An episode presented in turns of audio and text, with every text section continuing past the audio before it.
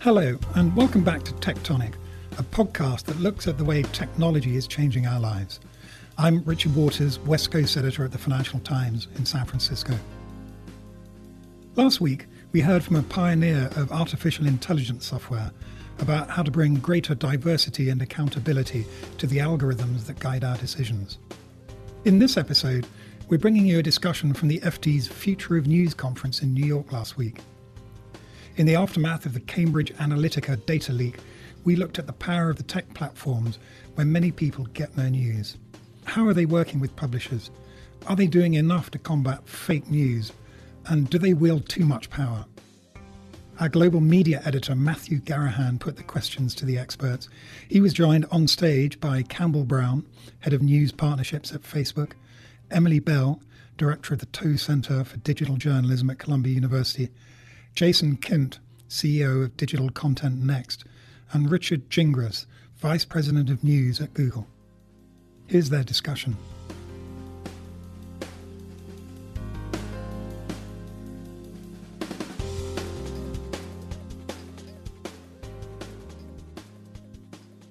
So it's been a bit of a week for you, Campbell. Uh, we, we could cut to the cut to the. How have how have things been this in the last the last few days? Peachy keen. Peach, yeah. Um, look, it's it's it's been a rough week. It's um, it's frankly been a rough year.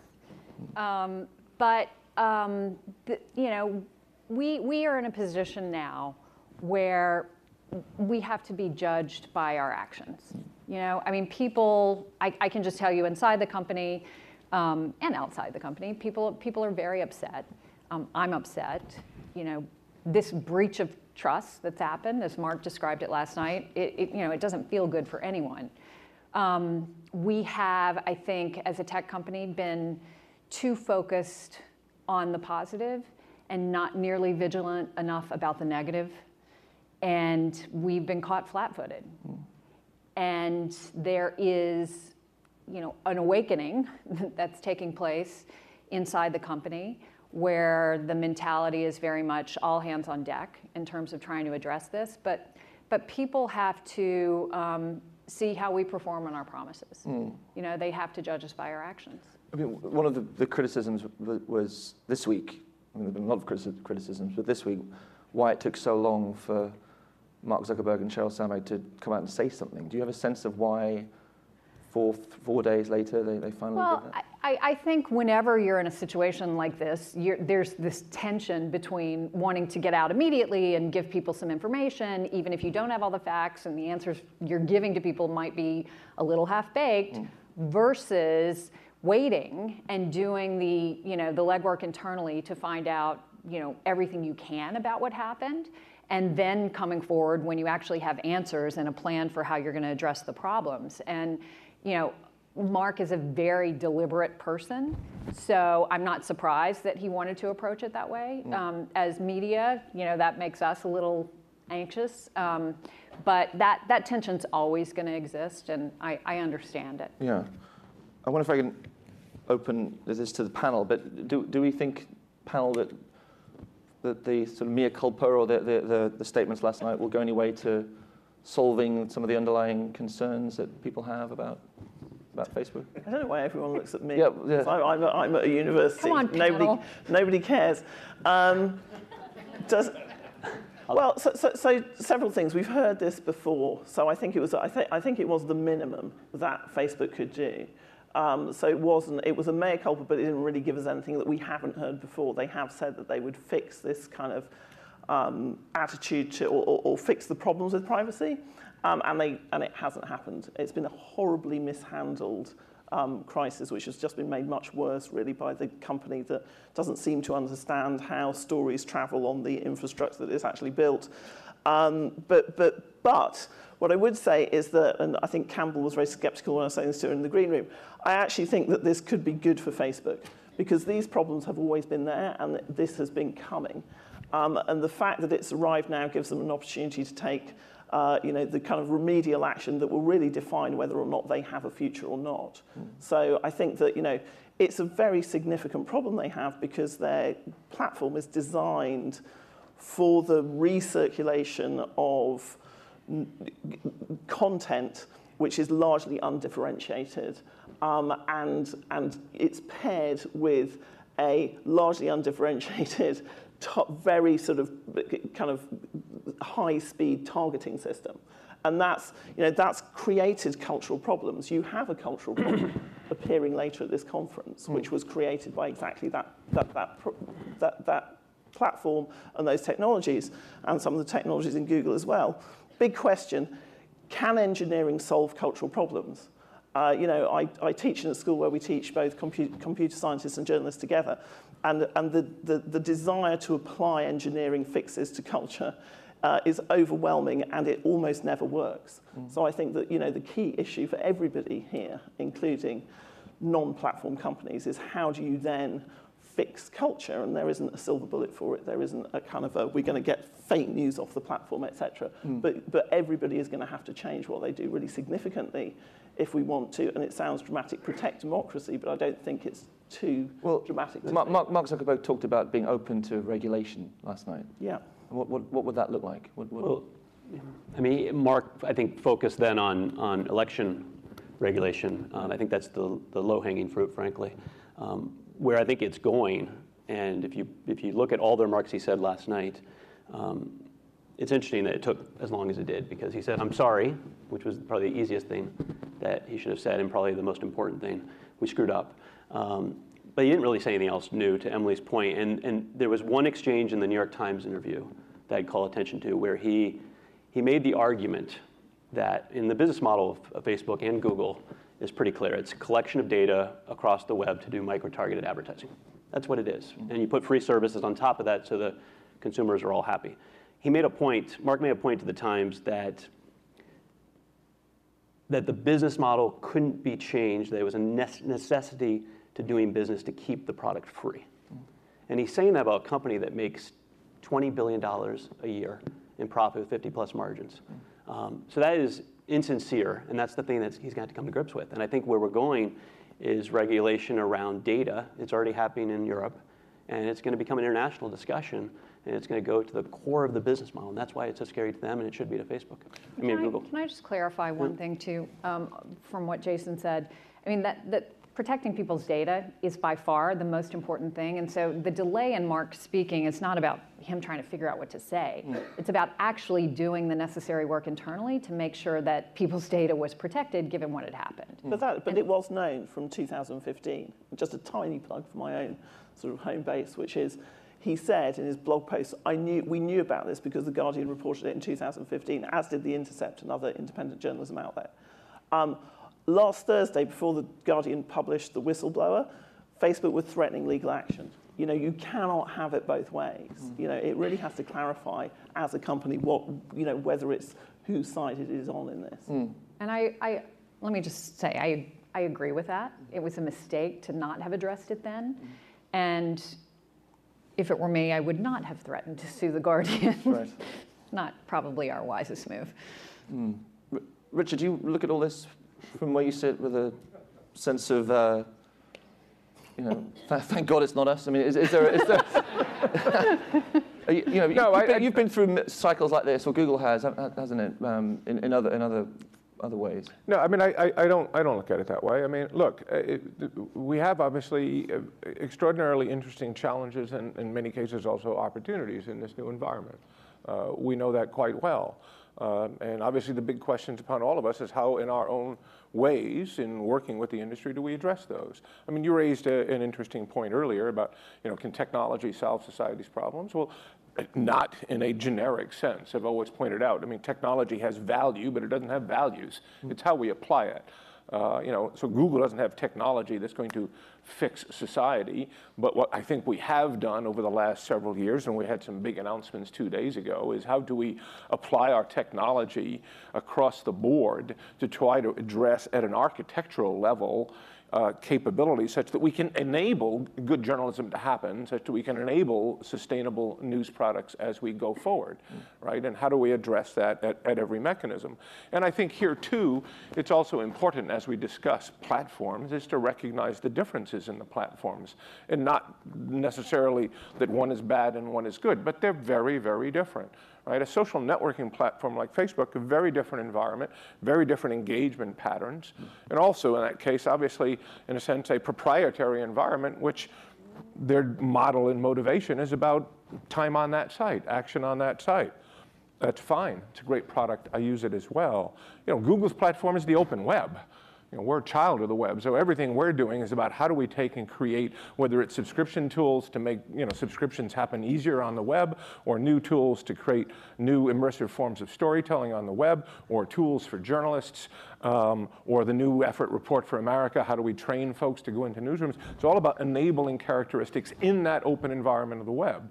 Uh, now, you know, there's a lot more work to do there. We're proud of what we've done. But here, too, I think we have to recognize that these problems don't get solved by individual tech companies or individual participants. Right. right. It does require collaboration and deep engagement. And that's the way we've operated, and that's the way we'll continue to operate. And obviously, two days ago, we doubled down on that commitment with announcement of new efforts, with a commitment of an additional $300 million in, in funding towards actually helping making the environment uh, the healthy one our society needs it to be. Right, but, but I mean, they can't fix them on their own, but these, these platforms are huge, the dominant distributors, the dominant ways in uh, to, to, to, a lot of news content, aren't they? I mean, Jason, don't, don't I mean, Google, well, has, way, Google I, has I, I, would, I, would, I, would, I want to just correct one thing, because you use the word distribution, which technically is not accurate. We don't distribute information. We obviously help with Google search. We help people find information. We send them to those sites, mm. to those sites where the publisher controls yeah. the business model and the experience. So I, agree with just, that. Just to be I agree with that. accurate I mean, the TV world, the distributors pay and have an actual relationship with the programmers. And, and, Google doesn't pay for most of the content, so, so they're not a distributor. Um, they control 96% of mobile search, so they're absolutely the way people discover content, and there's no way around that. So, is the, is the relationship changing between these companies? Well, certainly, well, Google, you know, Facebook has changed the, its its news feed recently, and news is less. Ready to pop the question? The jewelers at BlueNile.com have got sparkle down to a science with beautiful lab grown diamonds worthy of your most brilliant moments. Their lab grown diamonds are independently graded and guaranteed identical to natural diamonds, and they're ready to ship to your door. Go to Bluenile.com and use promo code LISTEN to get $50 off your purchase of $500 or more. That's code LISTEN at Bluenile.com for $50 off. Bluenile.com code LISTEN. Uh, prominent part of, of, of, of the newsfeed. So let me let me talk a little bit about yeah. that because the changes that we've made are, are pretty dramatic. I mm. think um, what we've done is um, in with a recent ranking change is is shift. Um, the kind of news that gets a boost in newsfeed. Mm. It's not, you know, we, we've taken this mindset of like all news is created equal, and we've let go of that. And what we're trying to do now is emphasize um, quality and, and, try to define what quality news looks like, what great journalism looks like, and give that a boost so that there's less competition overall. Mm. Um, we have just started making these ranking changes. We, we sort of laid out principles that are going to guide us on this. Um, giving a boost to broadly trusted news organizations, those, those news organizations that a wide variety of people with a wide variety of reading habits um, all agree are trusted sources of news um, informative news organizations because broadly trusted, frankly, mostly captures big, well-known brands. Um, and so informative news organizations, you're thinking about, you know, Axios or Vox or um, more, you know, more digital first news orgs that are doing some great journalism. We want to make sure that those are also getting a boost. And then local, local news, which, you know, I came from local news. I'm, I'm really concerned about what's happening in local news. And we're trying to connect people geographically with their local news sources. Mm. So this is, um, you know, this is a shift, I think, in terms of how we've thought about news and feed mm. um, to, to say that whatever the ratio of news is, we want to be very clear about the kind of news that people are seeing. And we want to emphasize quality news and those that are most trusted overall when we think about these ranking changes. Mm. Emily, did you, did you, what do you think of the changes? Well, um, I d- I don't run a news organisation, um, fortunately. Um, but so, so I think that what, what, I mean, what Campbell says is actually enormously significant because it is going to refine and, in, in a way, pick winners, which is one way of, of putting it. This has, you know, enormously sort of c- contested uh, outcomes in the market. I mean, I'll ask Campbell, you know, is Breitbart a trusted news source? Um, to some people, it is. Is to it- others, is it- it is not. Is it to Facebook? So we haven't released publicly the trusted scores for how we are coming up with that. It's kind of dynamic at this But, but, phase. but, but I think, but I think that this, this gets right down to the heart of it. At, in news organisations, and increasingly, Facebook stands in the shoes of a news organisation in terms of its users. You know, you see your users on your platform. Mark Thompson sees a New York Times reader. You know, that's where the kind of tension takes place. And I think that this issue of who is in and who is out, I can absolutely see why Facebook pushes that out to the market, but that's always gameable in different ways.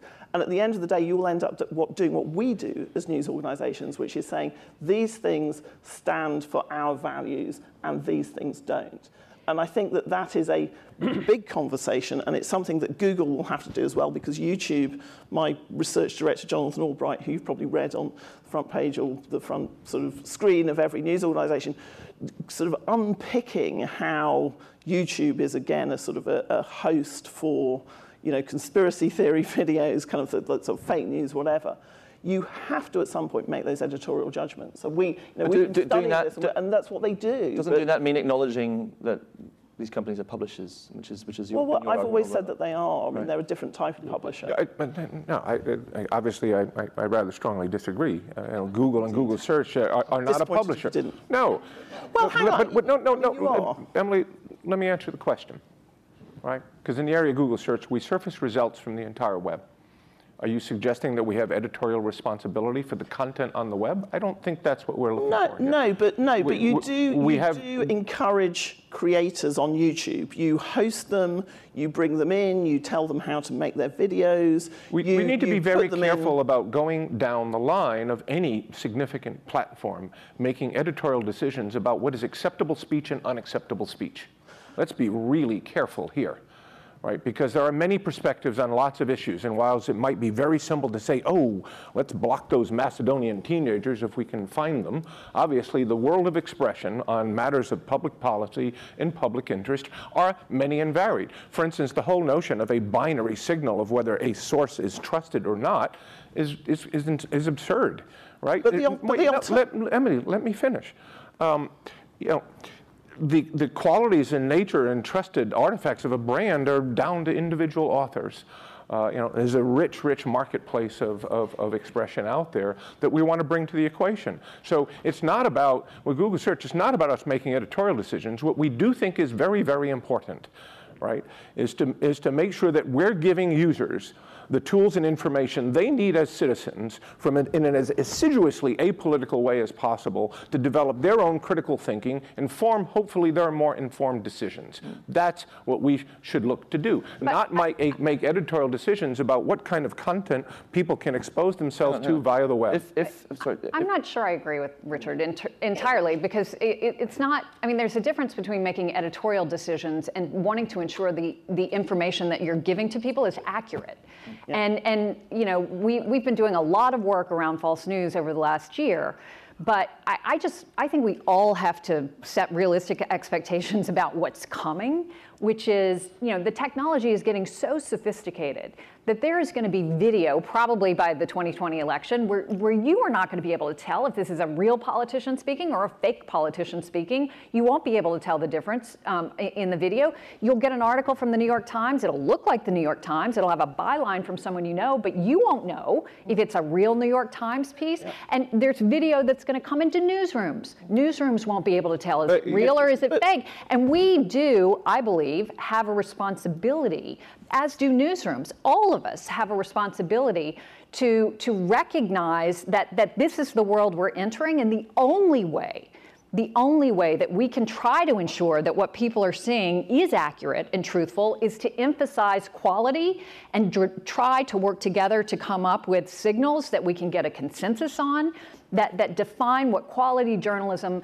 looks like. And I think it's critical we move and, in that and, direction. And I think we all feel a sense of responsibility. I feel a, a, deep sense of responsibility to free expression in and of itself. So that's why I say when we talk about these things, you have to get very granular. But, but okay, well, let's let, get granular. No, no, no, let's Emily, get granular. Let, let me, well, let me, I, I, let me finish. I, you, I, okay, let you finish once. Can I just say one thing? Can I just say one thing, which is, Sorry, well, which is, actually Google has had a pretty well calibrated editorial um, decision making process on PageRank.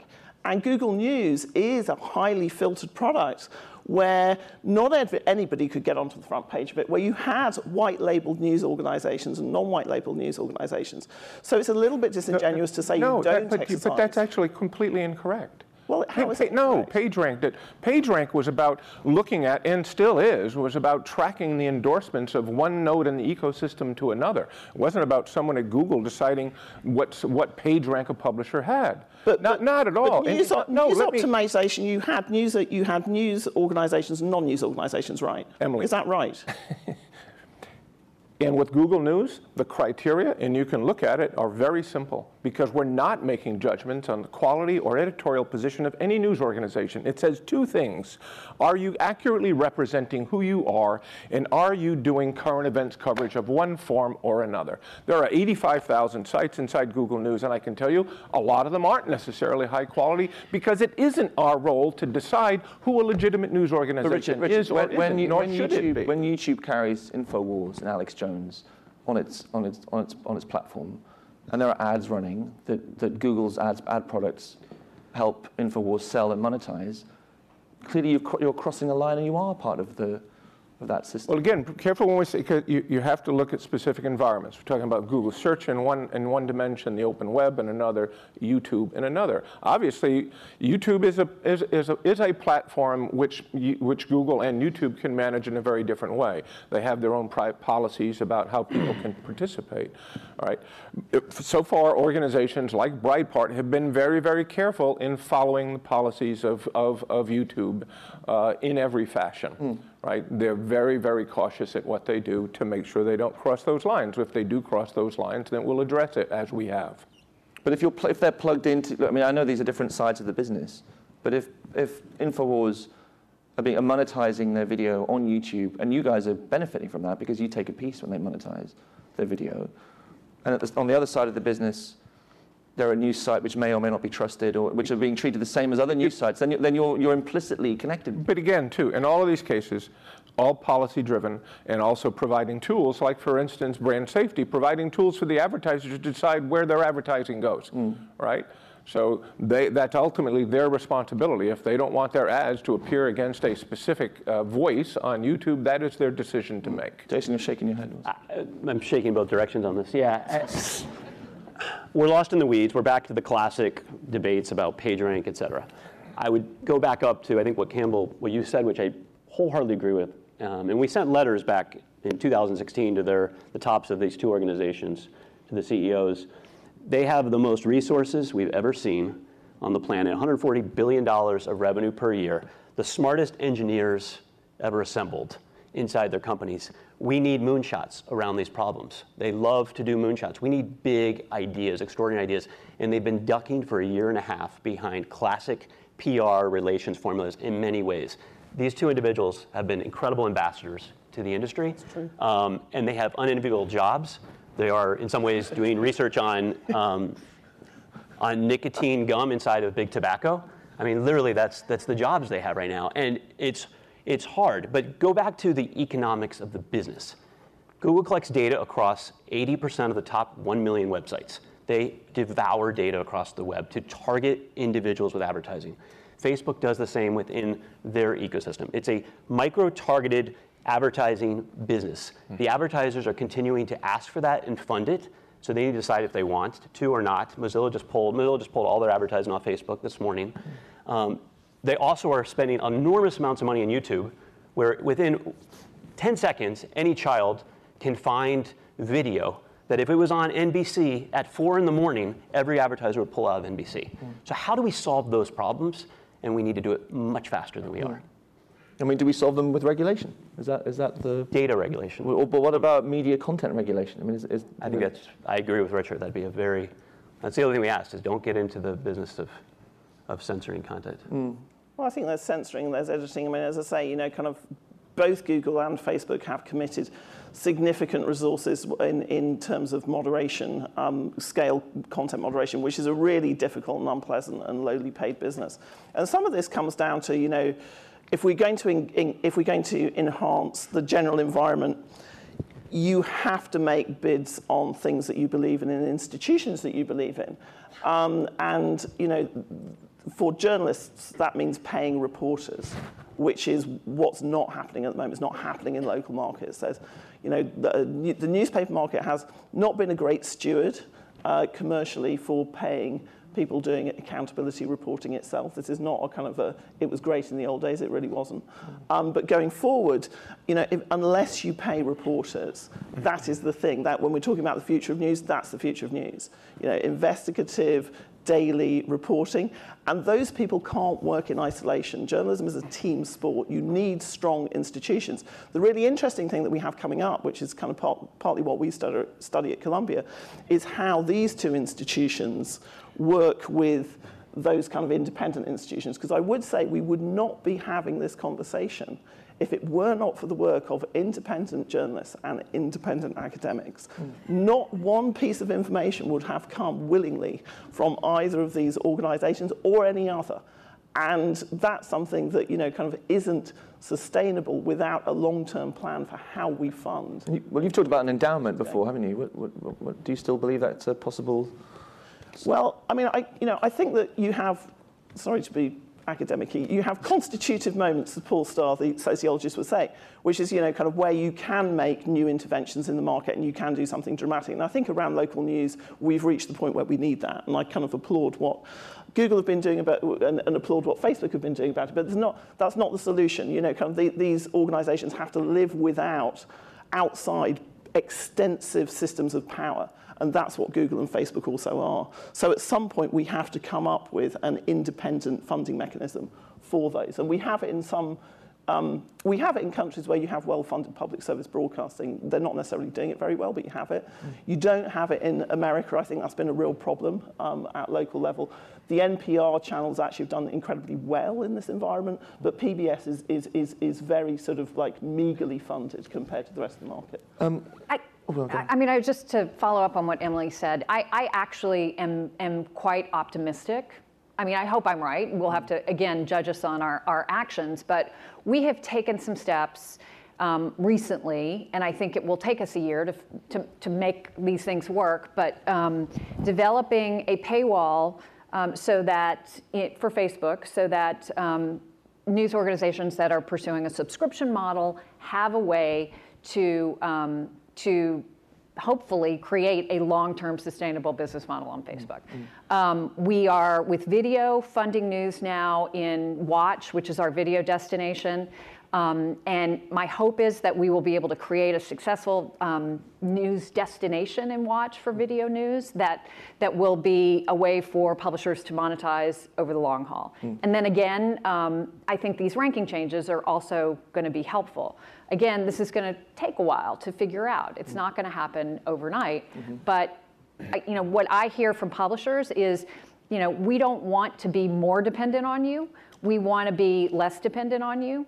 And the relationship we've had with publishers, I think up until now, has been about, you know, trying to increase traffic or you know, they call me, our traffic is up, our traffic is down, oh my God. And, and if you're trying to build a business around um, you know, predicting what an algorithm is going to do to your traffic, Yeah. that's going to be a rough ride. Yeah. And so my, my job now, I think, is to try to shift the conversations and the work we're doing with publishers more to how do we get this subscription product to work? How do we get News and Watch to work? And then how do we build the tools that help you have a closer and uh, better um, a more loyal relationship with your audience so that you're not trying to ride this roller coaster of traffic around an algorithm that is always going to change and that no news organization is ever going to be able to control or predict. So no, no, no less a figure than Rupert Murdoch suggested recently that uh, platforms pay carriage fees to carry trust content from trusted sources or new, news from, from trusted sources. How did that go down at, at, at Facebook? Well, um, we are supporting News and Watch now. Um, we're getting pitches from news organizations, but it, it's it's a it's not the right comparison, I think, to cable companies. I mean, people go to cable cable to watch a particular show. I mean, people come to Facebook to you know share content with friends and family. So it's it's not the same comparison. But again, direct payment, what publishers tell me makes them very nervous because you know, they are more dependent on us. And at any moment, they fear Mark Zuckerberg could wake up one day and say, I want to do something different. Mm. Guess what? That's tech companies. Mm. Um, they always want to do something different. Change is the constant. So, with that in mind, what I'd rather focus on is for those publishers who want to be on Facebook, and, and maybe not every publisher should be on Facebook, but for those who do want to try to build a business on Facebook, what tools can I give them, can our engineers build for them that will make them have a successful, independent, and sustainable business model over the long term that's not as reliant on, on you know, the whims of a technology company? Mm-hmm. You know, I, I mean, I, I, it is absolutely the case that, that we're in a period where, for all kinds of reasons, it's necessary to reinvent journalism, it's necessary to reinvent what a local news outlet is. I mean, let's look at what's changed, because sometimes here too, we can look at it and, and, and draw incorrect uh, conclusions. You look at the local news organization. I mean, the, the, their very role in society, if you subscribed to a newspaper in 1985, you were effectively subscribing to the internet of your community. Mm. It's where you went for everything. It, you know, when my dad wanted to buy me a used car when I was 16, he went to the newspaper. Right? When I needed an apartment, I went to the newspaper. Now you go to Craigslist, you go to Gumtree in the United Kingdom, you go to Zillow. All of these different uh, entities in the environment that has obviously changed the underpinnings of what being a local news organization is. Now, the beauty is, is we are seeing great progress there. We're seeing we're seeing folks like Edwy Plenel in Paris with Mediapart, who's been at it for eight years. Great product, a lot of investigative journalism. He's got a paywall. He's profitable. 150,000 subscribers, 45 uh, uh, uh, reporters. Village Media in Canada, eight digital properties in eight markets, in some cases completing with local newspapers, his own newsrooms. He's profitable. So people can do that, and that's what we're trying to do. Is how do we enable it? How do we, you know, subscriptions is as much focused on small publications as any other because they don't necessarily have the technological capabilities, right? So can we give them those kinds of capabilities? Can we give them G Suite to lower the cost of their operations and so on and so forth? Mm-hmm. I think there's great promise in this area, and we're beginning to see those flowers grow. Mm. And I think it's always important, particularly in an open society, to make sure that you look first and say, can the organic markets ser- you know, serve the purposes what they're intended to be, mm. not by some adjudication of who gets money and who doesn't get money from some central source. Mm. Now, obviously, you know, government-funded media is the case in many countries, and if that's what governments want to do, then that's what they should do. You don't anticipate regulation coming that affects Google in any way as part of this big this look at Facebook? Well, regula- you know, that's you know, when say regulation and that big word, it's like saying, do we need oxygen here? If you're in a democracy, regulation happens, and mm. there is regulation, obviously, that applies to us today, mm. uh, and we continue to work with public policymakers on various areas where theoretically legislation should be strengthened, mm. uh, without question. We work very, very closely with them to do that. I think, as we all know, we just want to make sure, as we, as a society, address these issues, that we're keenly aware of the secondary secondary consequences, and we don't create negative aspects, whether that be free expression or, or, or any other core constitutional principles mm. that we uphold. Um, C- Campbell, what, what, I mean, you, you mentioned the 2020 election what sort of measures, and this is a question from the audience, what, what sort of measures could Facebook have in place? What could it, what, what's practical now to sort of envisage yeah, happening? Yeah, so um, things have gotten a lot better based on the lessons learned in 2016 in terms of trying to address uh, fake news and fake accounts. Mark talked about this a little bit in his interview on CNN and, and with the New York Times. Um, you know, what we have found is that most of the false news, as hoaxes that we've seen on Facebook are, are, financially motivated. So a lot of work has been done around disrupting the financial incentives. Um, on the more, what I think is the more challenging piece is, you know, when you have bad actors or bad governments who are using fake accounts to try to you know, drive social discourse or disrupt social discourse in some way. Mm. And there is a separate team that you know, we have poured resources into to try to better identify those accounts, prevent people from creating those fake accounts, and then when we can identify them, remove them from the platform. This has been a huge you know, investment on Facebook's part since the um, 2016 election. And I think there are examples. The two that Mark mentioned um, was the, the election in France, where we had far more success getting ahead of this. Um, the special election in Alabama. Um, same thing, um, where you know people, you know, we had examples of Macedonians, you know, who were trying to manipulate the platform, and and we were able to get in front of it. And and that to me is the real challenge, which is how do we get off this sort of flat-footed um, approach, mm. which is like being reactive to these situations and, and get two steps ahead. Mm. And, and the answer to that is, is what I think we're doing, which is investing massive resources in trying to address the problems. Mm. But here, too, we need to recognize as society, fake news is not as simple as Macedonian teenagers. Let's not kid ourselves, right? And of course, the term in itself has been weaponized, right? So it's basically, it's information that I don't like from a source that I don't like. There's a wide spectrum. And I think that we know, and as MIT pointed out in their analysis of the 2016 election, the impact on the 2016 election was not Macedonian teenagers with fake, fake news. Mm. It was vast amounts of hyperpartisan content from political organizations, from news organizations, and so on and so forth. I mean, these are the challenges that we have to address in our society, and it's not necessarily about tr- just trying to detect the information. It's how do our institutions evolve, in a sense, to regain the trust of our communities and rebuild our democracies such that we can actually reach consensus about things. I would, I would, yeah, I would completely agree with Richard on that, which is that fake news is only a part, you know, it's completely dominated this idea of that's what the future of journalism or that's what the future of platforms is. It's a tiny part of it and it's actually a tree in the road. It's never going away. It will always, uh, so we have to learn how to drive around it. You know, you're not going to be able to cut it down. So I, th- and I think that sort of seeing more initiatives funded, which are not just about you know, finding fake news, um, but also about how you rebuild those institutions that Richard was talking about is actually the thing that we're lacking at the moment. But Em- Emily, do you, do you think that they should be, these companies should be responsible for what appears on their platforms? Are, are, They they? are responsible. I mean, in one way or another, they are responsible. And in a way, they don't get to choose whether they're responsible or not, or say, hey, we're not responsible.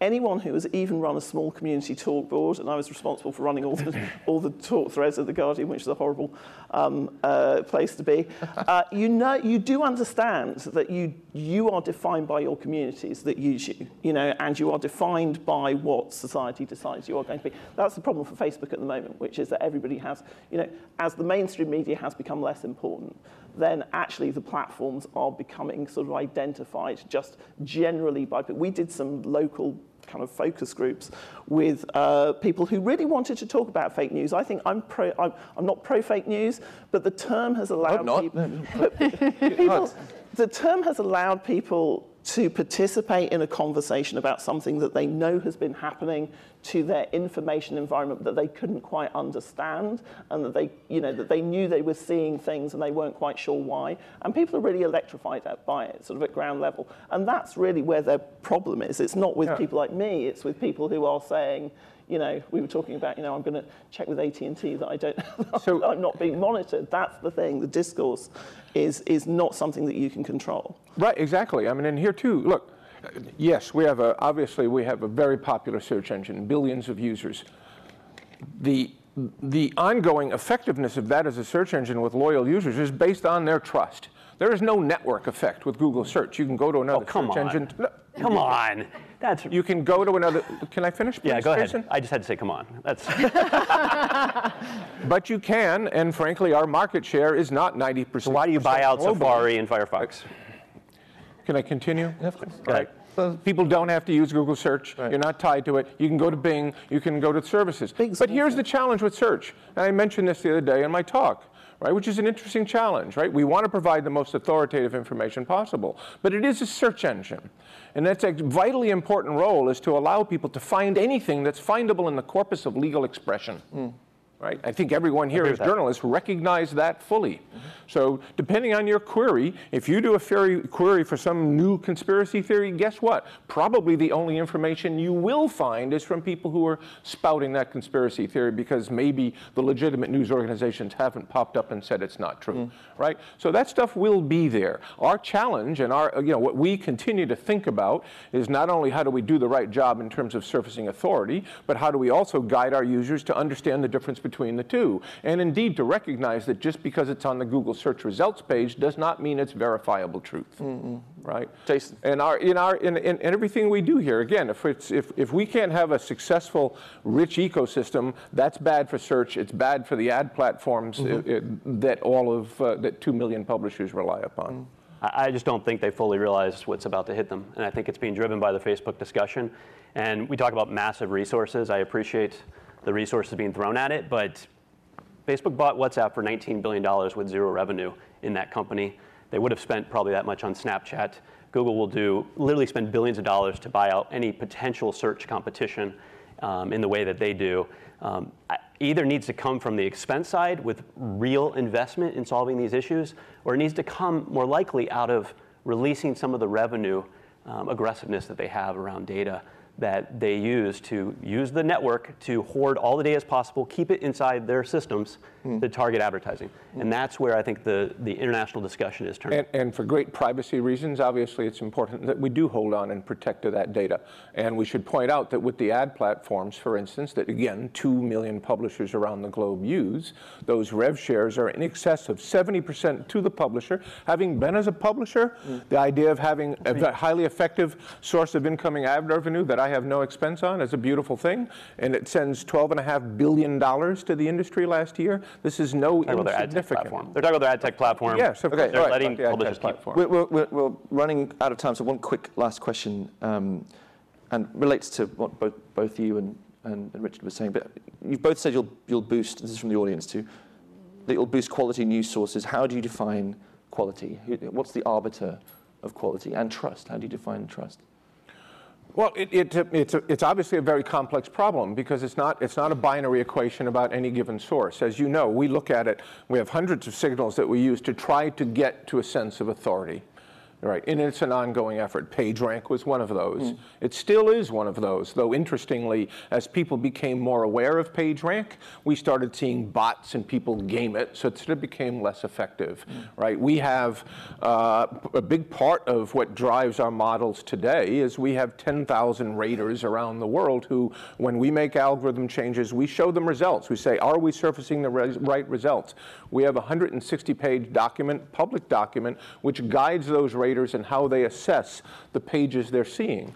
For authority, for expertise. And they do this on, a, on an article level. They're not doing it and saying, oh, is this particular site good or bad? They're saying, are these the right results for the right query? Because it varies. And depending on the query, as you know, we look at relevance, we look at authority. In many queries, relevance actually is more than good enough, right? If I'm looking to buy a new router as a woodworker, actually, I would actually rather have the blog post from a woodworker who tells me about his experience. I don't need a scientific analysis. Campbell. So we continue to work those elements, and that's what we announced the other day, Mm-hmm. is in breaking news events where we know there is a heightened vulnerability to bad actors looking to take advantage of that high interest rate, is where we take and shift, let's go during this period, when obviously rumors can outrun facts, is put a further edge towards authoritative content and surfacing those results. And those systems have been working quite well. They worked well with the Maryland shooting two days ago, sad as that was. I, I, I think this is um, really hard to do. Um, I don't think we can take such a hands-off approach. I do think this is a, a, a fantastic place where the platforms can collaborate with publishers, with people like Emily, um, to try to identify signals that we could all come to consensus on. I mean, there's some obvious ones. You know, does a does a news organization have a corrections policy when they make a mistake? You know, how, who is the news organization? Who works there? Their bios? How long have they been around? But but we So have accredit, to get- accredited, so some sort of accreditation system. Um, I think we're moving in that direction. Right. I, I don't know where we'll land. From a First Amendment perspective, we don't want anyone accrediting who a journalist is. But to that point, for instance, one thing that we did is work with the industry on the Trust Project, which was how do organizations themselves do a better job for presenting what they're about, who they are, their expertise, do they have those correction policies with I, them? Let's I- I just- finish. I- Well, well, having, let- let me- been, having been a let me- journalist for more than 20 years, I don't think anyone can call themselves a journalist. And I don't think we should say anyone who says I'm a journalist. It, it, I, I, would be very reluctant to live in a society where, like, who decides who decides who a journalist is. But my point is, I want to just raise a, key, a, a good example here. Trinity Mirror in the UK went and, and implemented all of the recommendations of the Trust Project and they saw an 8% increase in reader trust in their brand and an 8% increase in their inclination of their readers to recommend it to others. This stuff does matter, but it's not about regulation. It's not about someone deciding who a journalist is. It's how do we, and again, rethink journalism that, that's exactly that what we I'm talking help about users is, is find what, what there are signals, and the. Trust Project is working on them, and that's, that's exactly what I'm talking about, is I do think this is an area where potentially we can collaborate, and we should collaborate, as opposed to everybody working in their own little bubble bubble to try to figure this out. This is a problem that's going to impact us all. And as I said before, given the direction where fake news is going, it's going to impact publishers, it's going to impact newsrooms, it's going to affect platforms. And if we don't work together, we're going to have a lot less success in addressing it. And as, final as, word. This is as a journalist, I would say, hard as it is to imagine, the Facebook newsfeed is not a natural state of being, and maybe neither is Google. You know, that, that, that we need independence of both of those organisations, much as we might need them in the immediate moment. Um, and I think they would agree with that. And, and, so when you're talking about the future of news today, I think sort of really focusing on how does how do those two things work? Because it cannot be that we have a future which is you know a small number of companies having to make these decisions by themselves. Mm.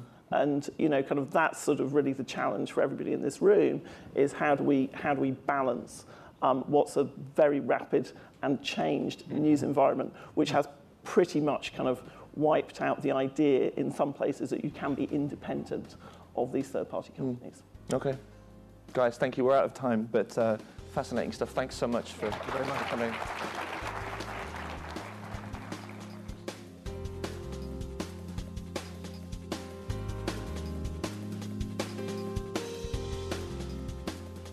We'll be back next week with another episode of Tech Tonic. In the meantime, if you'd like to comment on today's show or suggest any topics you'd like us to cover in future episodes, please email us at tectonic at ft.com.